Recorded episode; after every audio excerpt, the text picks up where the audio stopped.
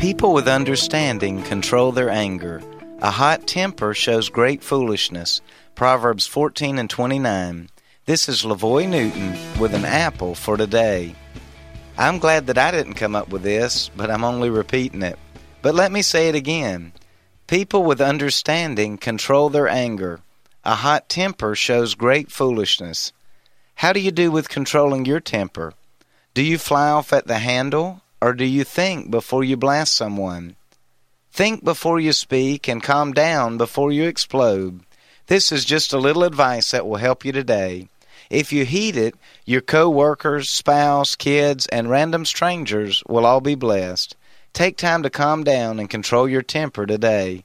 Be blessed. An Apple for Today is a daily word of encouragement by pastor and author Lavoy Newton. More resources and encouragement are available at anapplefortoday.com.